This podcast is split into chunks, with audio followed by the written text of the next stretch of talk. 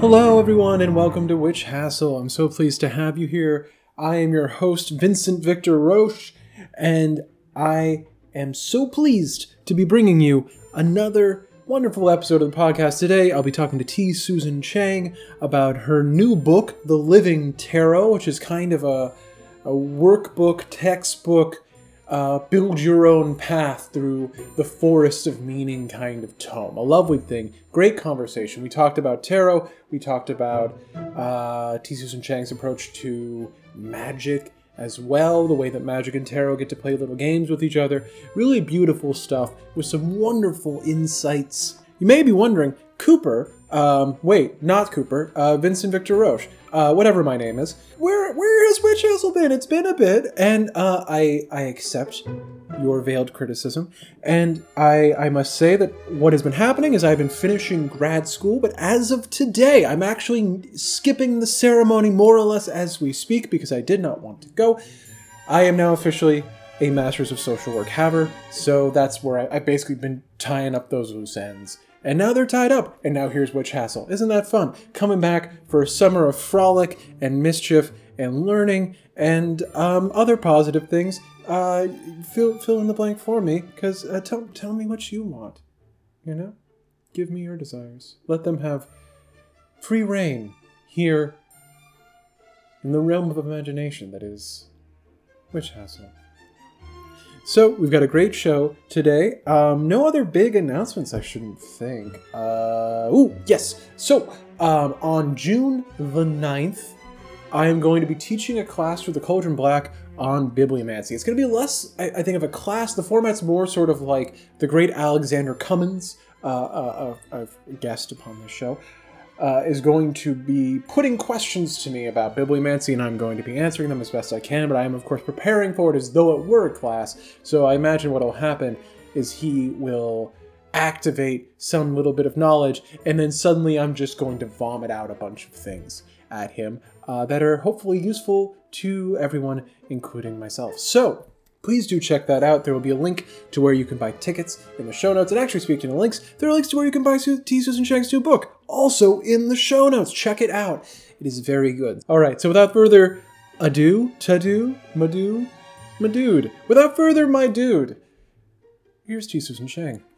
T. Susan Chang is a tarot reader, teacher, and the author of Tarot Correspondences Ancient Secrets for Everyday Readers, 36 Secrets, a decanic journey through the minor arcana of the tarot, and along with Mel Meleen, a brilliant esotericist and friend, also living in Western Massachusetts, the co author of Tarot Deciphered, Decoding Esoteric Symbolism in Modern Tarot, and Mel and T. Susan Chang also were the hosts of Fortune's Wheelhouse, which is a podcast that I liked very much. So here's that chat. Please enjoy.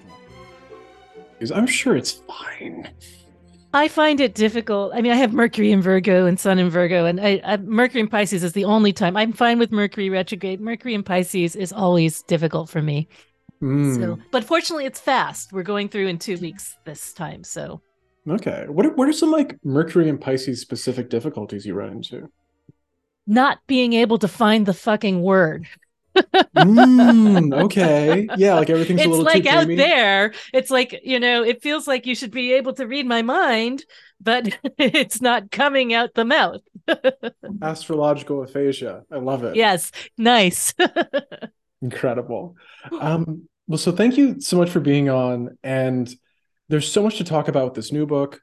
But before we get to that, in 2014, almost a decade ago, you wrote an article for NPR about your first forays into sous vide cooking. Where are you on that now? sous vide? Yeah. I, I will use sous vide as necessary, basically. You know, there are times when I, I just think of it as a time saver and a sort of labor saver. So, like, for example, once a year I make July 4th fried chicken and July 4th it's usually like July 39th or July 46th. yeah. But I I like to make fried chicken but there's an issue with the frying the chicken that it doesn't cook, get cooked all the way through. So what I'll do is I'll like sous vide it in the marinade, you know, and bring it up to temperature and hold it there at like 150 and then fry it kind of a thing. So I do it, you know, or I'll like sous vide some pork belly and then I'll torch it with a propane blowtorch because that works really well too. So it's just like, you know, whatever seems to save me some trouble and um and get me what I need. So it's it's not a it's not a particularly high tech thing. I I don't even have like a proper circulator. I just have like a temperature regulator that attaches to my slow cooker. It's very low tech, but you know, it works okay, that's cool. Um, that is not the question I was expecting you to lead with. I just wanted to make sure we, we talked about it. I think it's important. Yeah, I kind of miss doing those kinds of articles. Yeah, that was a period in my life when I was doing a lot of work for NPR, mm. and uh, it, now I still do cookbook reviews at the end of the year. But there was a wonderful, you know, series called Kitchen Window that I got to write for for a few years, and I really enjoyed that.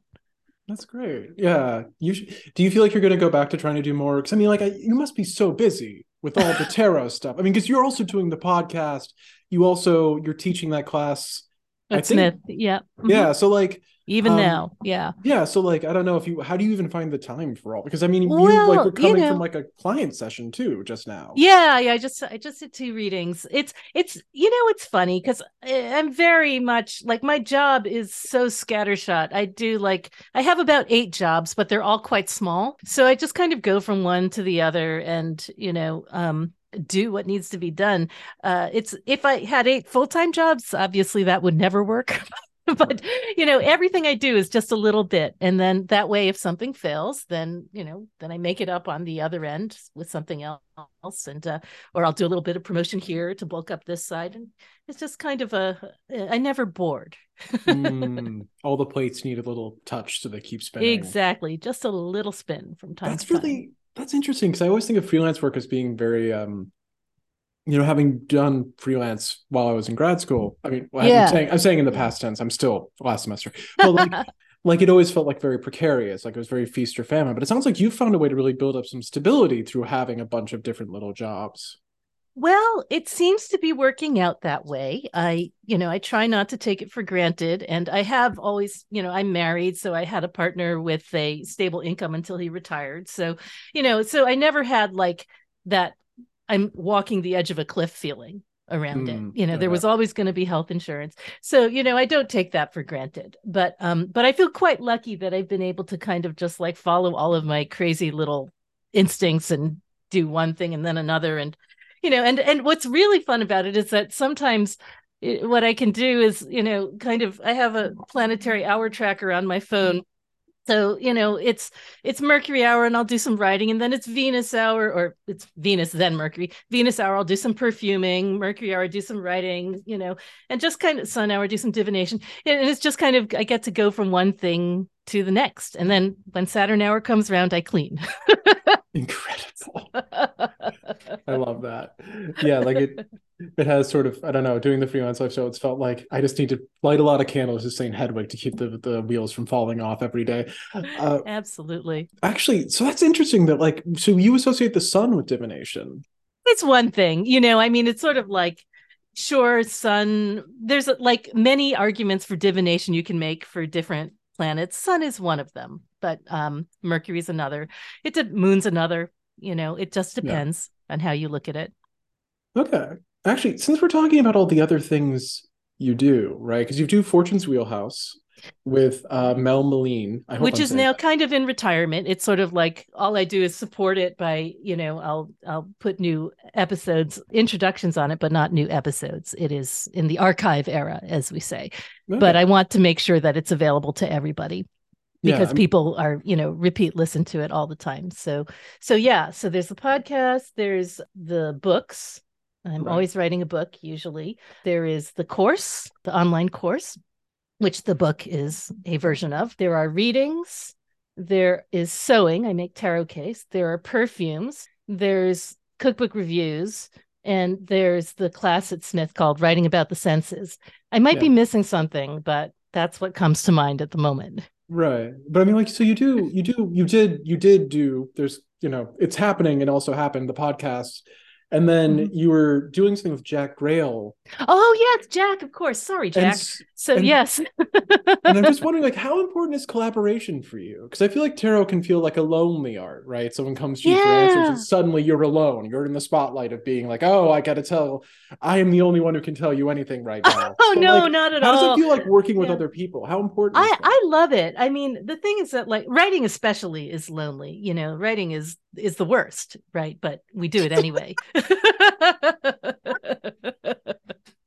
but but yeah, no, I I enjoy collaboration, and I actually think of readings themselves as collaborations. They're really much more conversations than anything else. I think that you know a reading doesn't happen in a vacuum. It's you know some some current that gets set up between the need of the person coming to and the desire to help that you know creates this thing but um but yeah no i i, I like collaboration it's it's uh i wish i did more of it but i i, I try i i try to it's just that i i'm such uh you know uh I'm I'm a recovering control freak, I guess is the way to put it. And I try very hard to have a good mix of things where I work with people and things where it's completely all under my own sovereignty, right? Mm. So, I mean, and, and tarot itself is a form of letting go, I think, isn't it? You know, divination is a form of surrender to some degree. So, I think that, yeah, I mean, as opposed to something like writing where it's, you know, every single thing. Although I think, you know, I was looking at your website and I think you found ways to combine the two in a way.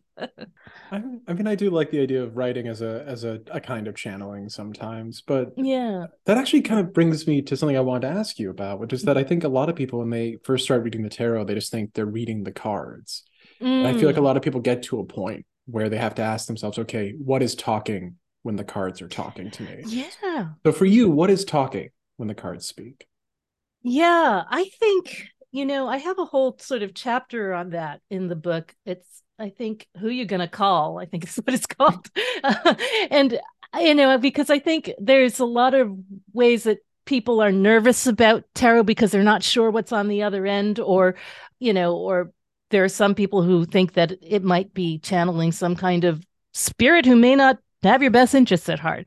Yeah. But I what I tell people sort of at the outset is that it's constructive to you know think of think of the person you're talking to in tarot as kind of the the best version of yourself you know just as a for argument's sake right i mean and i i, I think that many people experience uh, the spirit of tarot as this kind of wry hermetic sassy you know creature. And i think that that's true too but i also think that we all have that inside us as well. But in terms of like talking about a you know non-denominational outlook with the cards i think it's helpful to just think of it as you know the the version of yourself that wants to help and make things better. And Mm. That seems to be a good working premise you know i don't want to claim to know who that is on the other end but but that seems to work pretty well Okay, that seems like a good. It's interesting because I feel like you know, given your familiarity with Golden Dawn, mm, yes like, do you feel like you're? Because that sounds sort of like a holy guardian angel kind of Mhm. kind sure of thing. Okay, Yeah, I mean, I think that's absolutely a way to think about it. I have not done the Abramelin operation, so, Mm. but who has um, the time? who has the time, honestly? And I don't even like the smell of cinnamon, frankly.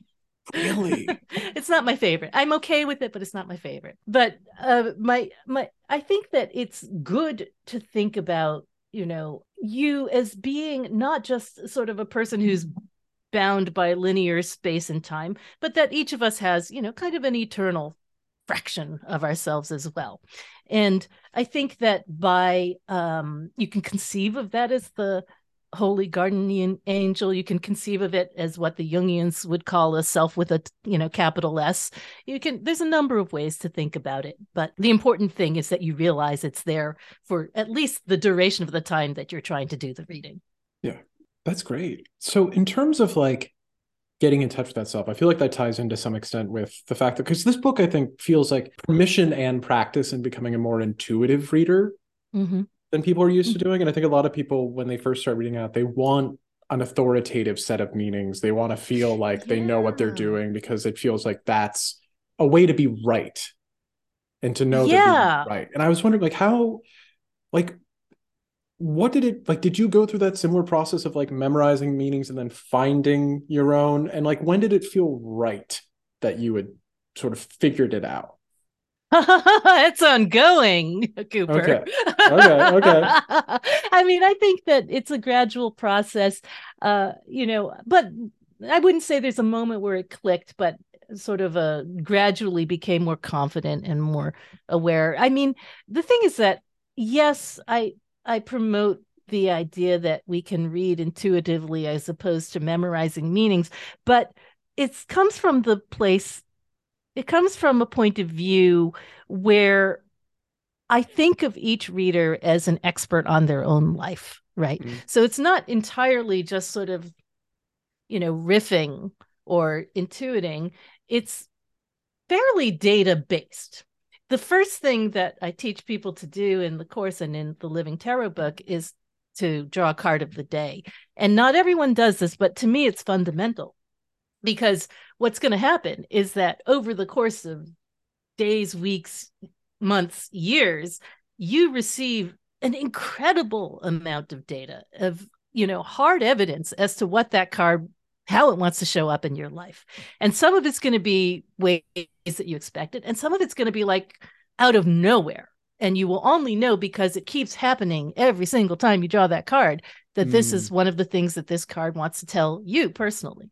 So to me, it's about deriving a personal language of the cards that is based in reality, not just your imagination. Right.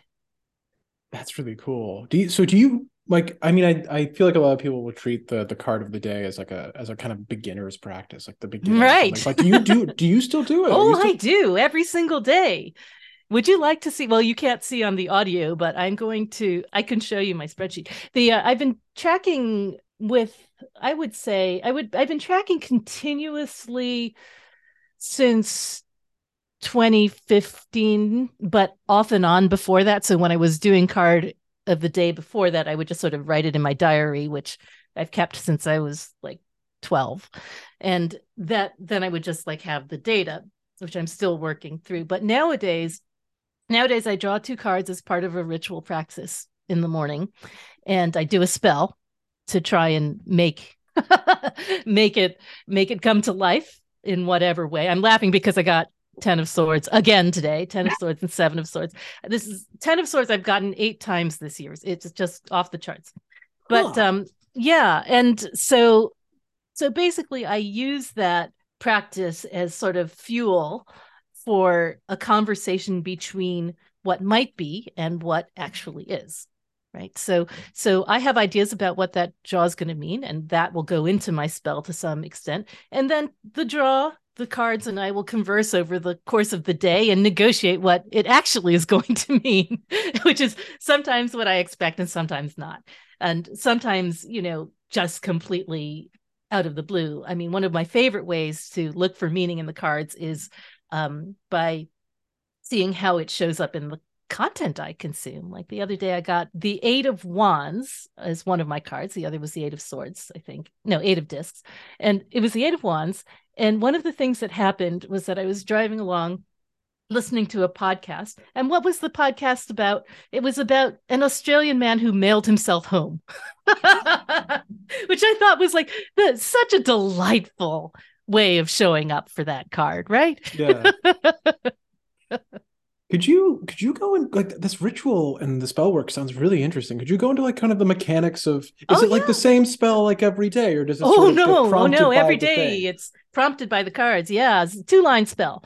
So basically you know my practice is you know everybody's practice is their own thing. It grows organically. I i think that you know you can kind of magpie like cobble from different traditions but for me it's kind of a mix of ancestor stuff planetary stuff and tarot so for me i do sort of my own version of the lbrp you know when you um lesser banishing ritual the pentagram when i start i situate myself at the center of the universe and in the four directions kind of a thing. And then depending on the day, you know, I have perfume, incense, correspondence based, you know, stuff on the altar, depending on which planet is in charge, you know, today being the sun. And then after that, I fire off a couple Orphic hymns just to keep them fresh. On Sunday, I do uh, the hymn to Ocean just because it's the only place it, I could fit it in my in my rotation, and the hymn to Helios. Those two hymns in Greek, and then I do. Um,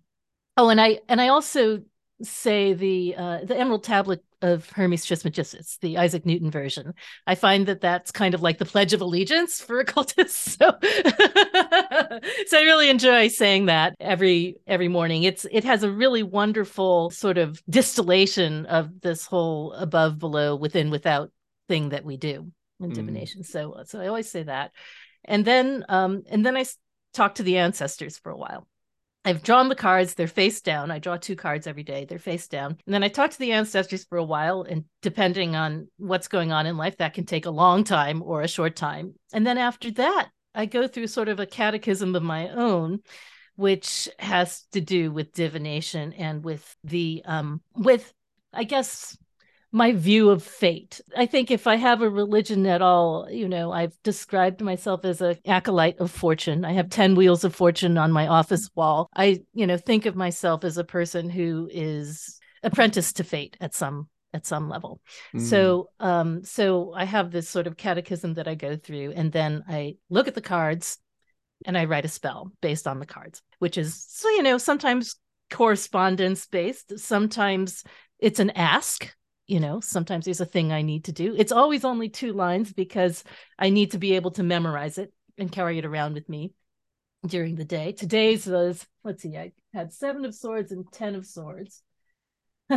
This one's nerdy uh, eternal kingdom for your sake i scheme and steal i die and wake uh, eternal kingdom this one's nerdy because it's the seven and the ten the seven is the uh, corresponds to Netzach on the tree of life. One of the names for Netzach is eternity, and the ten corresponds to Malkut, which is kingdom. Eternal kingdom is what that's about, you know. And sometimes I'll throw in the path between them, but um, yeah, yeah. So and sometimes I do tarot arithmetic with them, you know. Uh, I was thinking of doing something with the three of swords since that's the difference between seven of swords and ten, and then I decided not to but um but anyway but that's the kind of thing i do i carry around this spell and uh and i will see how it shows up and if i feel nervous about the 10 of swords i will do sympathetic magic you know i'll go buy 10 needles or i'll go uh uh stab something 10 times you know whatever it takes to to come to terms with the card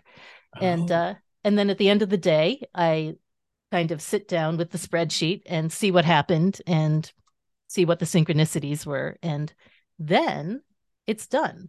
However, I can go back in the spreadsheet and you know and say pull up all the times that I've gotten 10 of swords and I'll look at it and I and I now know that there's all these ways that it shows up that are not scary at all but are just kind of part of life, right?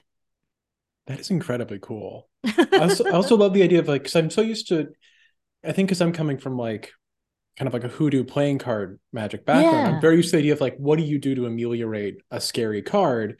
Is yeah. you you do the opposite. You like mm. you you like mm. you like turn the seven of of spades into a seven of diamonds. Ah, I see. Yes. But yes. like nice. this move of like um shunting off the ten of swords into like an acceptable like target or receptacle, right? Yeah, triggering it, sort of, you know. Yeah, setting it off. yeah, you're doing the controlled demolition. Exactly. It's you're the bomb yes, squad.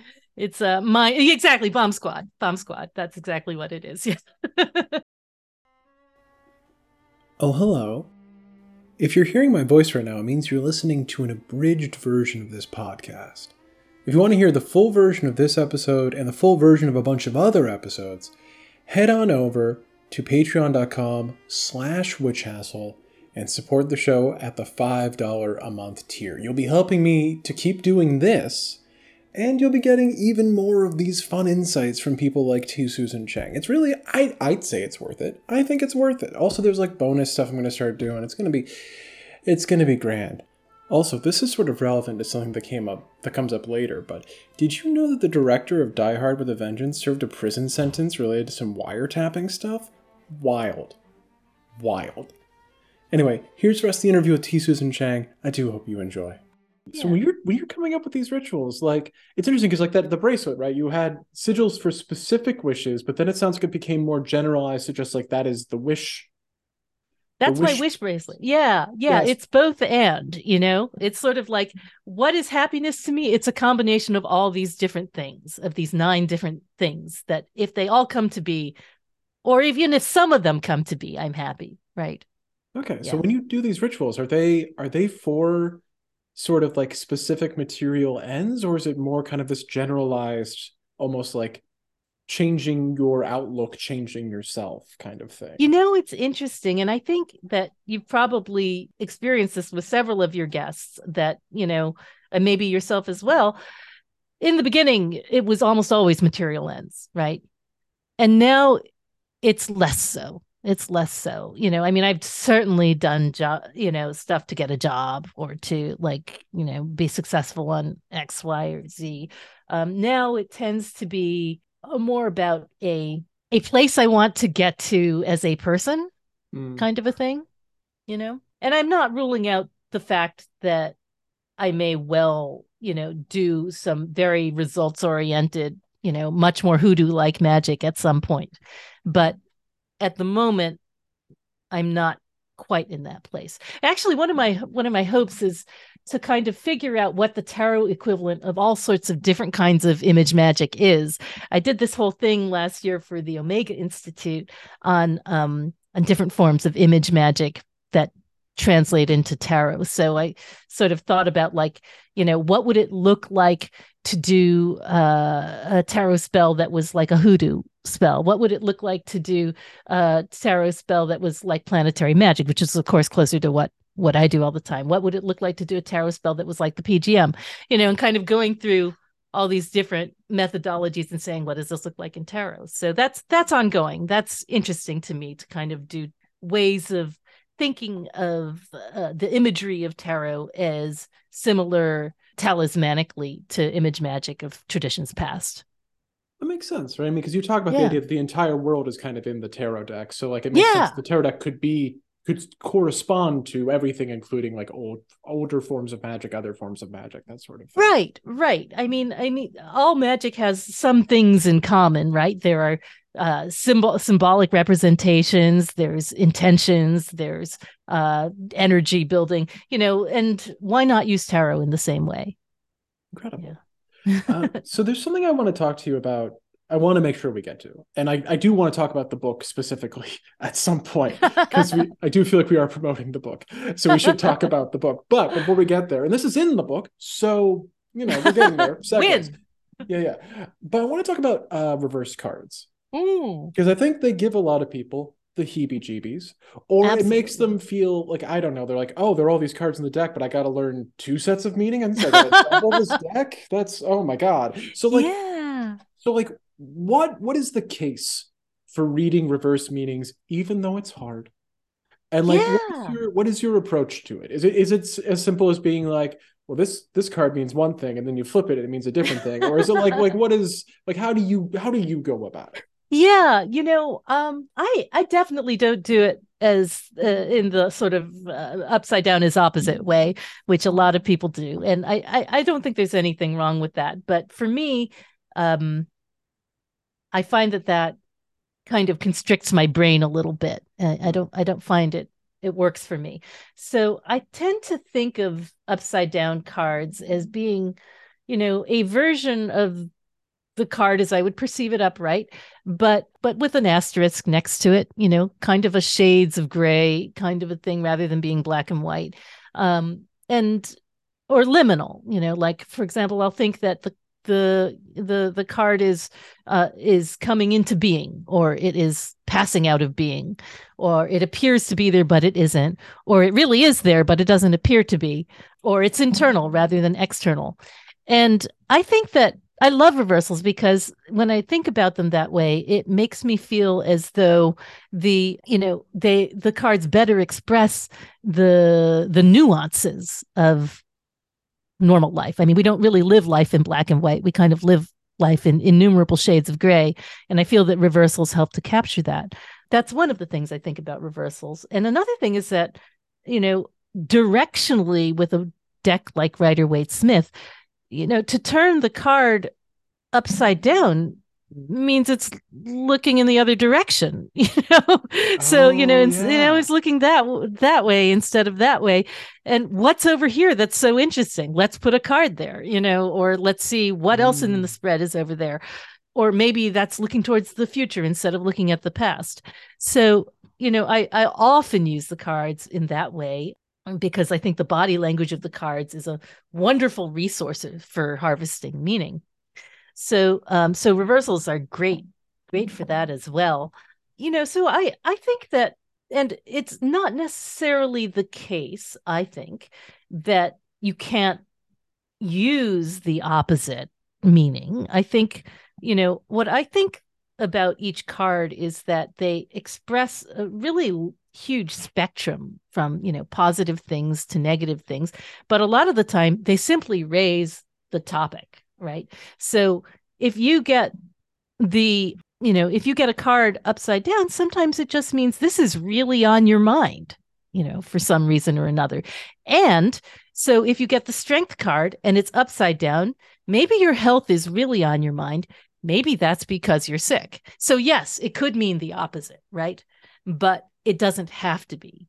It doesn't yeah. have to be because I find that is not helpful. And in fact, I find that, you know, blurring, recognizing that positive and negative uh, manifestations exist along a spectrum is a really great way to deal with life's vicissitudes right that that yes that 10 of swords could be something that I'm not really prepared to deal with. But it could also mean that I finished my grading and today is the first day of vacation, which it actually is. So I think it pays to be aware at all times of what what the potential of a given card is. And I think that maybe one thing about reversals is that that potential is less defined that maybe you know maybe maybe you get more say in it maybe there's more leeway more leverage which is a good thing that's great. I love, especially like leaving that space open for this might not be a reality. This might just be an anxiety mm-hmm.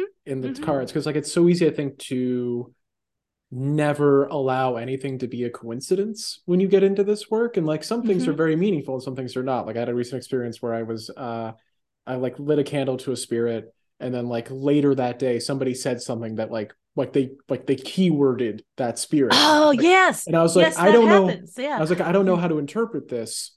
Like, and so I went back to the spirit. I was like, is this did that mean something or is that just a coincidence? And like got back, that's a coincidence. That had nothing to do with me. I was like, oh, okay. cool. Great right, stuff. right, right. It was one of Fate's smaller children. right, right, yeah, yeah. No, I think that that's fantastic, and I think eh, I don't know. It, it to me, it's sort of like it works both ways you know sometimes i'll read a reversal and i'll and i'll say you know like say it's the five of pentacles reverse which i which I know is um, a variety of different things, including, you know, being really late because of traffic, but also, you know, maybe doing some ceremonial magic and ritual. There's something about that in that card. It's a bunch of different things. So I'll do my spell and I'll write something about magic or ritual. And then at the end of the, you know, in the middle of the afternoon, I'm sitting locked in traffic and I'm like, oh, okay, fine. right. Fine. God, yeah, so much of magic is just going, ah, fine. I accept this. Yes, exactly. this book is very cool and something that I think differentiates it from, say, something like your book on the on the Decans mm-hmm. is is there's so much space in this book for the reader to build the text along with you. Like there's so much space right. to write in the book to turn this into a kind of I guess would you would you see it as a collaboration on the text or would you see absolutely, it as Absolutely. Absolutely. This is um so this is really the book version of my online course and everything that's in here is an exercise that you would do in the online course. The difference is that, of course, with the online course, you get feedback from me. There's a monthly meeting. If you graduate, you get a reading from me. There's a whole lot of stuff that goes with that. But with this, it is basically a way we decided we wanted to to be like a workbook. We wanted it to be something you felt like you could write in, carry it with you, you know, go back to it, flip back and forth. So I really love the design that Llewellyn came up for this. It feels friendly. It feels not too big, like something that you can, you know, just make your own. So I, I, I, I think that that is important. I mean, it is the living tarot, and you know, and at the end of the book, they asked me to write a little bit of a, you know, a story about how I got into tarot. And I and the first thing I say is, you know, this book is about you, not about me. Hopefully, when you get to the end of this book, you know, it will be filled with your adventures, your experiences, things that happen to you. And not only is it a record of your experience reading tarot, but it's a record of your life and who you are. So this is good. This is meant to be a treasure and a keepsake you know for you future you and maybe who knows your kids whatever. But you know but as a person who has compulsively journaled my entire life there is something precious about capturing the moment of you know of of pouring yourself into a written form and then having a record of it that you have forever. So i hope that people take it that way and i hope that they use it that way and enjoy it and keep it forever I love that idea of like this becoming not just like, you know, a, a way to figure some stuff out or something, but like mm-hmm. you become, you prepare yourself to become an ancestor. Yeah, yeah. There's something I I want this book to be sort of a um a friendly tarot grimoire for people. you know? Incredible. um actually there's a so like you have this this seemingly daily ancestral practice that is tied in at least chronologically with the tarot the daily mm. tarot practice.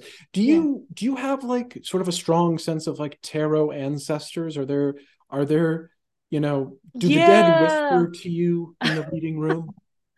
well, you know, um that's interesting. I I mean I I feel like the whole the whole ritual is like this bizarre Frankenstein thing of all, you know, all things I've been interested in my whole life and stuff that I've just acquired. You know, it's Western magical, but it's also Greek because I've been studying Greek since I was like 16. And, you know, and there's my ancestors and then there's tarot. It's like, it doesn't even make any sense, but it makes sense to me. And, uh, you know, and at one point I finally moved my altar out of my bedroom because apparently that's terrible. So I moved it to the northeast corner of my house to a different room and uh, separated the altar so that my ancestors had their own thing and the planetary altar was separate. And and I I've kind of said to the ancestors, look, this is a weird thing that I do, but if you can, you know, if I'm your child, and if you need to communicate with me, this is something we can use. And uh, when I specifically asked that, they've been willing to you know use those cards to speak with me. And in fact when i you know when i do the draw i basically say you know let us see what what this day has to offer and what we can make of it. And i say that in the plural because i think of myself as not really singular but plural. Myself and my ancestors myself and my greater self with a capital s. So um so they're there. They're they're you know humoring me in whatever way that they do. But I often ask, since I'm not like the world's most psychic person, if I get a reading, I always ask about like my ancestors and whether there's somebody who did what I do, because I feel like there certainly isn't anybody within recent memory or in, you know, the parallel generations. So, uh, and apparently there are, there are. So it's enough for me to know that that's true. I'm, as I said, not psychic enough to get the specifics, but it's good enough to know that there are. That's really lovely. One of the exercises in the book that I really liked and I wanted to bring to the fore because it feels ancestral in its way mm-hmm. is, or actually, it kind of feels like it pushes back against ancestral stuff now that I think about it. But anyway, segue. We're doing segues. It's fun. Um, I should take away that because because I don't know if there's causative relationship there. I want to like I want to be transparent about that. I'm just moving into it. We're we're doing correlation because it comes after. Uh, so is is working with proverbs like yeah and you sort of go from finding a proverb or, or choosing a proverb for each or card. a quotation mm-hmm. yeah, yeah and then making one yourself and i yeah and how do you feel about i think proverbial wisdom because i feel like there is a mm-hmm. trap mm-hmm. in the proverb that it can have this kind of just so quality. Yeah. like getting bullied by tradition. Like I feel like people sometimes will quote proverbs as a way of not actually engaging with what's going on. Yeah. So how do you think about like the liberatory or even let's go too far revolutionary practice of making up your own proverbs? Yeah, I think uh, I'm so glad that you said that. That's incredibly perceptive. I mean, it was intended as a subversive act, right? You know, uh, because proverbs are a um, exposure of the underbelly of belief, right? They they they Mm. show what it is that we take for granted, and you know, and and and by correlating them with a card, we have a way of externalizing that and seeing it as the cartoon literally for of what it is the caricature that it is. So to me making up your own proverb was a very like kind of hermes thing to do and just saying look you know you have an idea of what this might mean but i can make up one too you know and i can make it sound like it's been here forever right? You know and so i think that that's really um useful. I think that that's healthy and useful to rethink what you see in the card and perhaps frame it in a way that's more uh more bioavailable right? So because you are an ancestor too and at some point someone may take that framing that you place on it and find that it's helpful to them i mean a lot of this has to do with that whole chapter is about belief and where it comes from in some ways and you know, a lot of what we take for granted is actually negotiable. So, one of the things I like to say about fate and free will is that, you know, it is constructive to use your illusion of free will to deal with your illusion of fate, which is just a way of saying that, like, you know, you can't. You can't control everything, right? Not everything is written in stone, but you don't have total, you know, you can't just do anything either. It's somewhere in between. But it is good to um, borrow that feeling of empowerment that you get from the illusion of free will to face the circumstances that you receive, which appear to be immovable. Right? It's healthy to to do that, even though both are illusions. And I think that the proverb work is, you know, kind of based on that thinking. That is really cool because that is big. So like um something about this idea of like the proverbs and like the power of them was making me think of that C. Wright Mills quote that uh prestige is the shadow of power and money. um, but like yeah. yeah. like the idea of like the shadow as actually just, like we're playing with shadows. Like we're we're yes. like we're all in Plato's cave and we're all just messing around. Like we're all doing shadow puppets for ourselves to decide. Yeah, yeah, yeah, yeah. Yeah, right. Right. Right, exactly. I mean, I know. I'm I'm looking at this 10 of wands card, you know, which shows the man with his with his huge bundle of non-ergonomically balanced sticks that he's got carrying in front of him. Yeah, his you know. lumbar region is going to be Oh, it's the morning. It's worst. terrible. It's the worst, you know. I mean, and to me, this is like a perfect illustration of the proverb pride goeth before fall, right? You could you could say that. But, you know, but it could also be something else. I mean, it could you could look instead at the community in the background, you know, and and and concentrate on that and say, you know, many hands make light work. You know, if, if you could just get those people to come out, it's going to be fine. You know, I mean, it's like you can you can reinterpret these images in any number of ways. I mean, not every way, but I always say that the the emperor is many things, but he's not, you know, a basket of fluffy kittens. Right. But, even then, um, like a card of like a problem is also a card that is giving you some kind of opportunity for yes, its solution, right? Like this is if this is the nature of the problem, this is the the the ameliorative thing that you have to come up with for it. right, right, right, right, right. It's true, and you know, and I think that I I think a lot about you know states of mind that are that are that are twins of each other. Like you know fear and excitement are very nearly the same thing right? And what is it that flips that switch? And can you get control of it? And can you decide whether it's fear or excitement for yourself you know kind of a thing?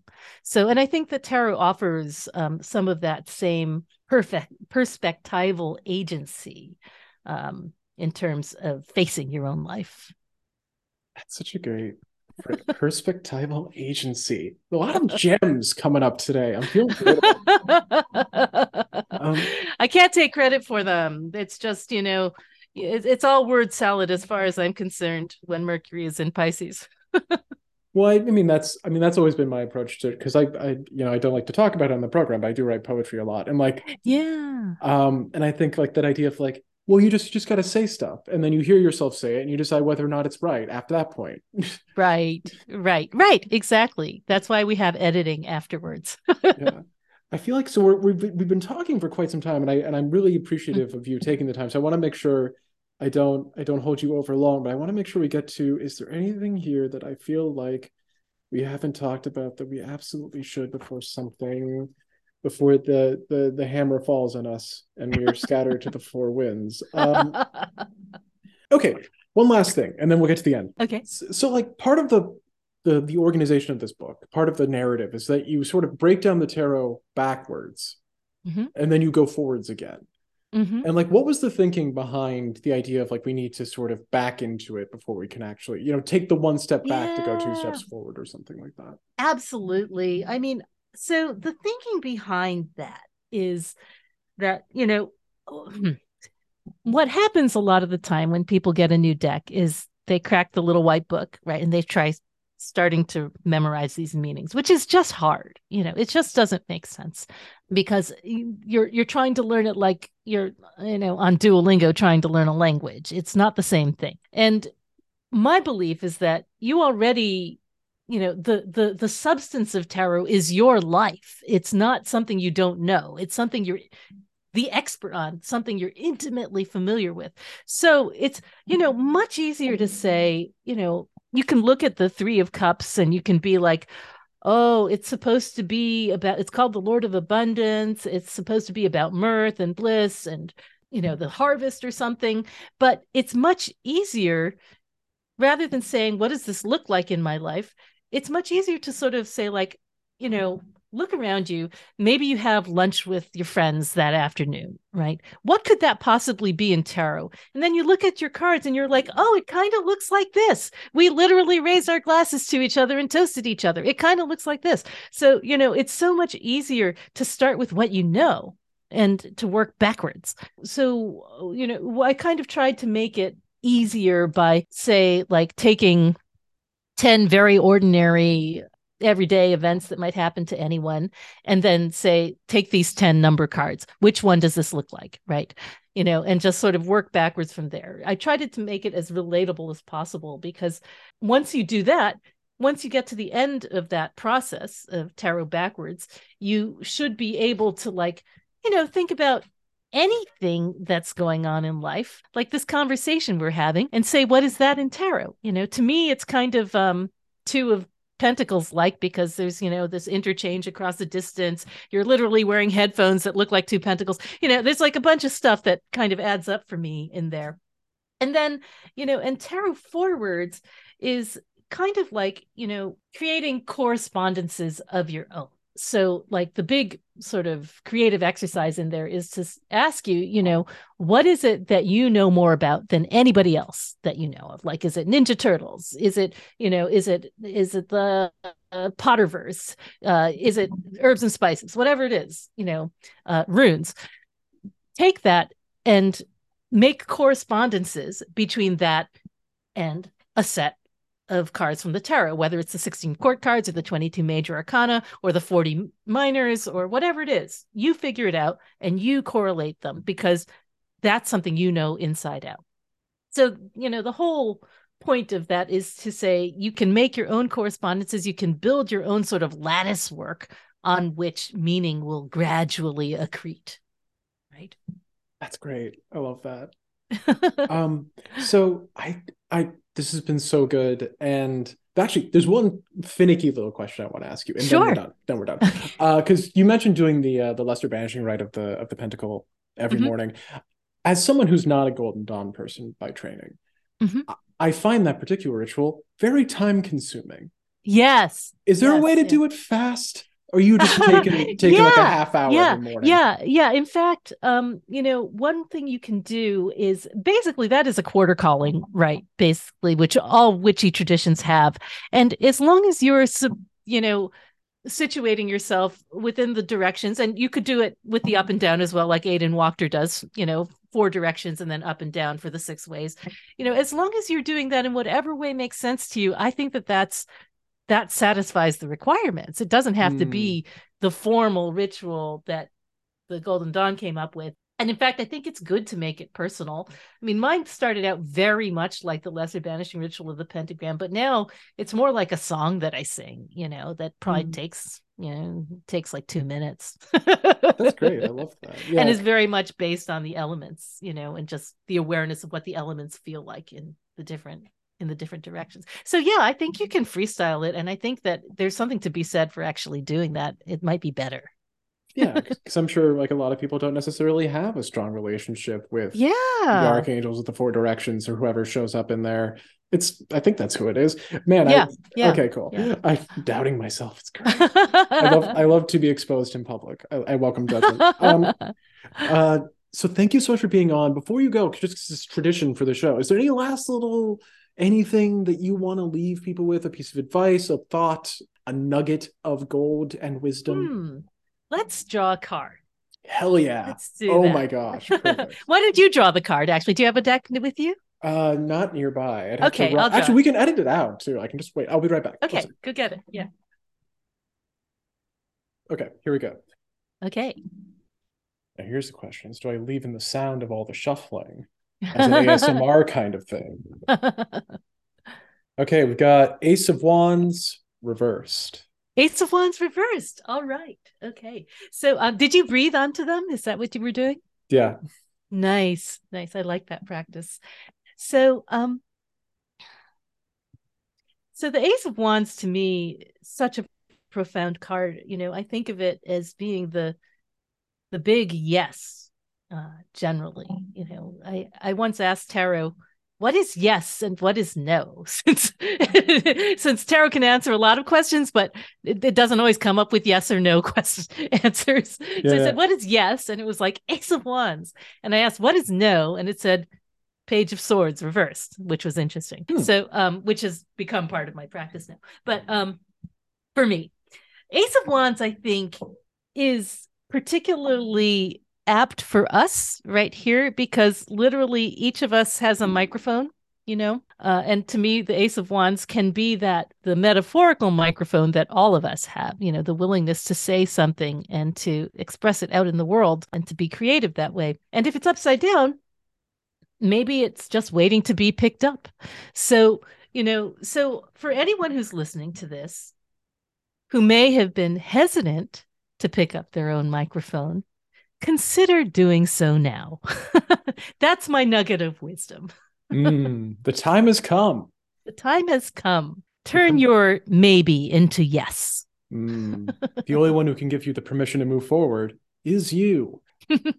Incredible. Okay, so if people want to learn more about you, they want to buy the book, they want to maybe book a reading, where should mm-hmm. they go? What should they do? tsusanchang.com is kind of the central clearinghouse for everything. So uh, I also have an Etsy sh- store, but I think the most important thing is for you to know that the website is there and you can contact me there, book readings, book mentorship, take a class.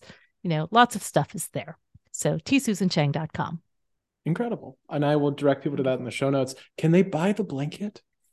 They can. That's on Redbubble, actually. If you um, if you go redbubble.com and then just you know use the search box Nine of Swords blanket by Tarotista, which is my you know manufacturing name, Tarotista, uh, you'll find it.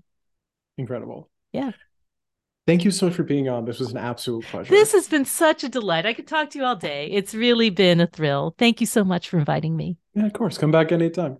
Thank you so much to T. Susan Chang for taking the time and for those lovely insights. I will have links in the show notes to where you can learn more about her and her work and to where you can buy Living Tarot. It's out. Go get it. There will also be links in the show notes, or one link. There will be exactly a single link to where you can buy tickets to my class talk on bibliomancy happening on June the 9th.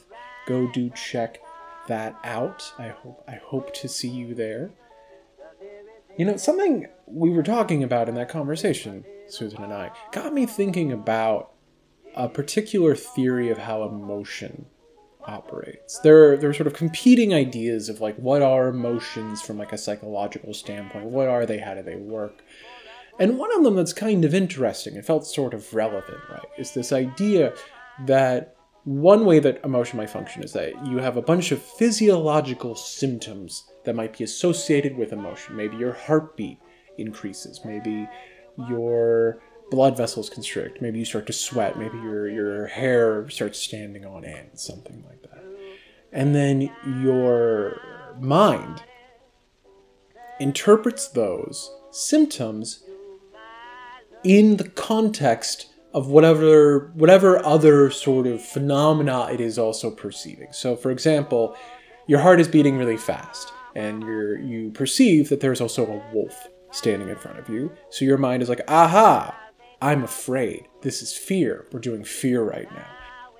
But then maybe in another situation, your heart is beating really fast again, but this time your mind perceives that you're watching a Blu-ray edition of the 1995 film Die Hard with a Vengeance, uh, featuring its you know fun uh, repartee between Bruce Willis and Samuel Jackson, and the sort of cameo uh, in in villainous roles of of Sam Phillips, and also a guy who looks like T Bone Burnett, but is not T Bone Burnett, but you would think is T Bone Burnett because he's right next to Sam Phillips, the the noted uh, singer songwriter. So like, why is why is this guy who looks like T Bone Burnett not singer songwriter T Bone Burnett? I'm getting I'm getting sidetracked. Anyway, you, you're watching Die Hard with a Vengeance, um, which also has Jeremy Irons in it, and your mind's like, okay, my heart is beating beating really fast. It is because I am excited. I'm having a great time. You know, so the exact same physiological stimuli or stimulus, because we're just doing the one thing, the heart beating fast. And your mind is doing different appraisals and what emotional state you're supposed to be having right now based on this context. And I think we as diviners uh, should really take that into consideration. Like, because of course that, that that's a two-step process, but as we experience it, it's not a two-step process. It's just a rush. Suddenly you're feeling things. And so maybe taking a step back when we do our little readings and saying, hey, okay, I've got these cards. And the context that I'm focusing on is leading me to interpret these cards, right? The physiological stimuli of the cards uh, and the intellectual sort of context uh, is leading me to appraise these cards as meaning this one thing. And that's a two step process. And remembering that can help us to think okay, well, what other contexts might these cards, the stimuli, be situated in by which we might give them a different kind of meaning? Right? Like, you know, because maybe those two things are happening at once. Maybe you look out the window, there's a wolf. You look forward, there's the TV showing you Die Hard with a Vengeance, 1995. Makes makes a lot of use in the music of a refrain from the answer marching, the answer marching on, which I imagine has some more formal title than that but which one of these is the organizing principle around which the cards are responding? And is it maybe a third thing? You know, uh, maybe I'm just dehydrated. Maybe that's why my heart is beating so fast. So, you know, a useful thing to think about these questions of emotion. Because I think we think a lot with our emotions, perhaps more than we think we do. And on that somewhat convoluted note, this has been Witch Hassle. Thank you so much for listening. Thank you so much to everyone who supports the program on the Patreon. If you want to support the show, and if you want to listen to full versions of a bunch of these episodes, including the one you listened to today with T. Susan Chang, by all means, head over to patreon.com slash witchhassle. Our theme music was performed by Sebastian Befestam and recorded by Edford Lee. Good luck with the work ahead.